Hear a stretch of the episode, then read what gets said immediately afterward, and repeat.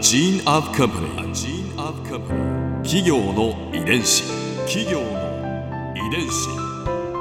全国に546万社以上あるとされる日本の企業その企業の数だけ理念があり使命があり人間ドラマがありますこの番組ではさまざまな企業のトップや社員の方にお話を伺いながら成長する企業の DNA を解明していきます企業の遺伝子。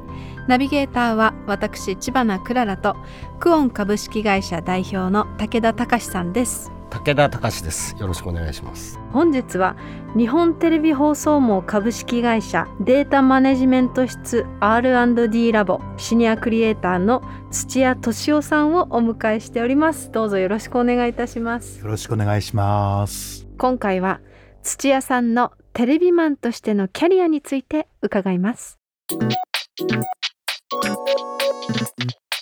業の遺伝子。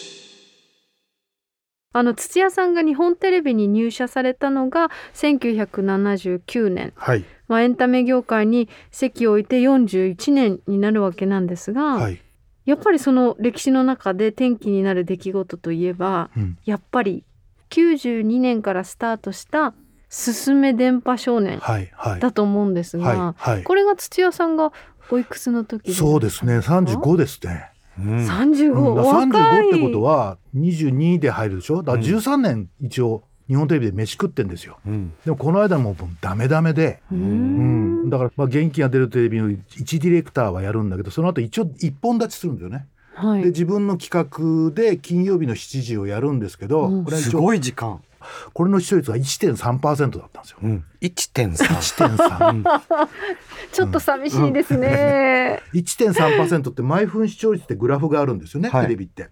でこの分はちょっとね一番下につくんですよ。下につくってことはゼロになるっていう瞬間が、あるのがだいたい1.3ってものすごい低いところこうほとんど見てる人がいないっていう状態うのん。番組をねやったりとか、うん。次にやったのが金ちゃんとやったのがね3.4%とか。ん。でそれは5回で打ち切りになりましたね。うん。えー。でそれでねすごい学ぶんですよ。うん。やっぱりだから人に気を使って例えばなんかこうみんなで合議をしてものを作ったらやっぱなんかつまんないね。うん。でなんか先輩もその頃やっぱりまだたくさんいるから先輩を立てながら番組作ったらダメだとかタレントさんをに気使ってやなんかそこはうまくいっても結局面白くなかったらダメだとか結局、うん、面白いことを突き詰めて誰かにとっての面白さを突き詰めてやるっていうことが分かってそこに振り切ったのが多分で35で「電波少年」っていうことなんでしょうね。振り切っでも結果として振り切りまくったってことですよね。う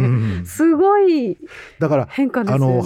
スタートがね92年の7月なんですよ。はいで、普通ね番組って4月とか10月に始まるんですね。そうですね。で中途半端でしょ？なんでかっていうと、要するに3ヶ月経った番組がどうしても3ヶ月休みたいから実はうっちゃなんちゃの番組やってたんですけどだから3ヶ月つなげって言われたんですよあ。とどうしても3ヶ月いやお休みされたいとうっちゃなんちゃが言ってるから,、はい。リリーフであってショートリリーフなんですね。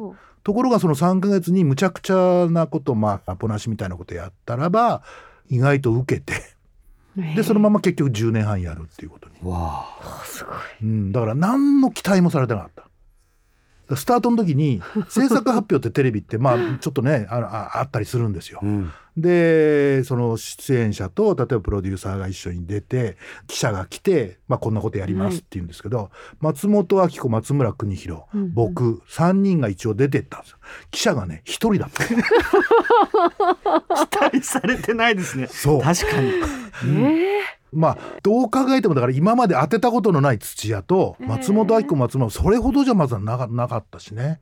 本当に期待されてなかった、うん、っていう感じで。それでやってでまあそこそこ行っちゃったから。だからもうそこからビッグネームに行かずにどんどんどん無名に行って 誰も知らない猿岩石とかさ ー。ナスビとか要するに全く無名でも面白いもの作れるじゃんっていうのがええそんなのなかったわけですよ。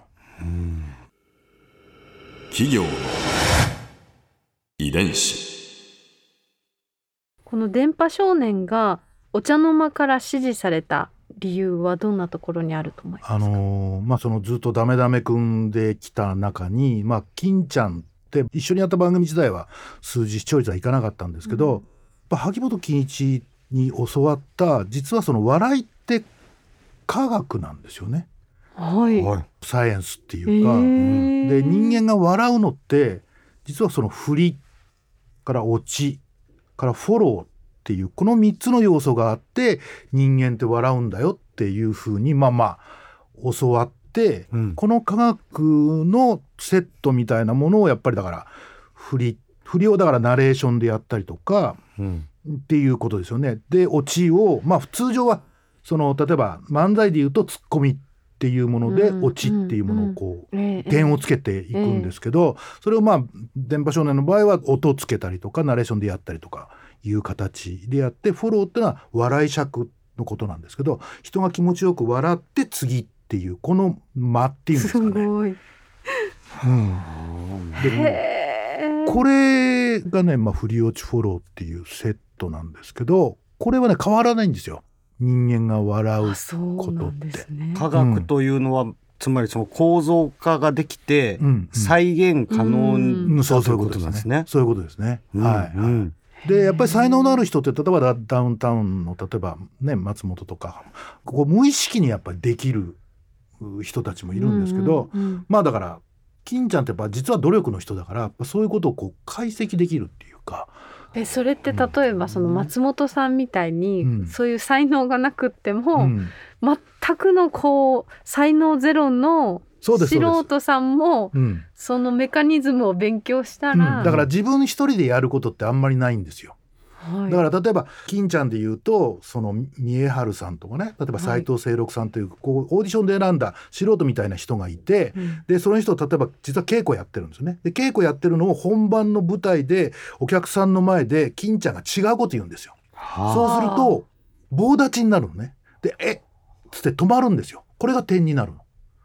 えーっ？つってなんかとにかくだ黙っちゃいけないから言うでしょ？でそれがオチになってでそれでそれをこう金ちゃんがこういうふうに受けるからこのこれが笑い尺になるんですね。ううんんうんすごい。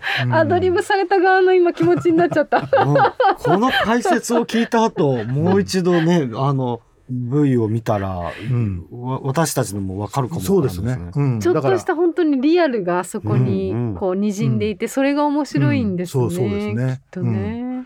リアルっていうものが入ってくることによって人間のなんていうか自然な間みたいなものがはこう入ることで笑いやすくなるっていうのもありますよね。あうんうん面白いですね。うん笑いって奥が深いんですうね。んここで Clara's Viewpoint 今回土屋さんのお話で私が印象に残ったのは笑いは科学というお言葉です。フリオチフォローのこのテクニックで笑いは再現できるっていうふうにおっしゃっていてほうなるほどってお話を聞きながら思いました。でも思ったんですが いやでも普通の人は再現できないと思う。なんだろうなその言葉にならないその言語外のその何かをこう感覚的な何かをやっぱり土屋さんはそのキャリアの中で体得してらして土屋さんの世界の中でのお話を私たちは今一旦をレジェンドのお話を伺ってるのかななんて思いながらお話を伺ってました。企業遺伝子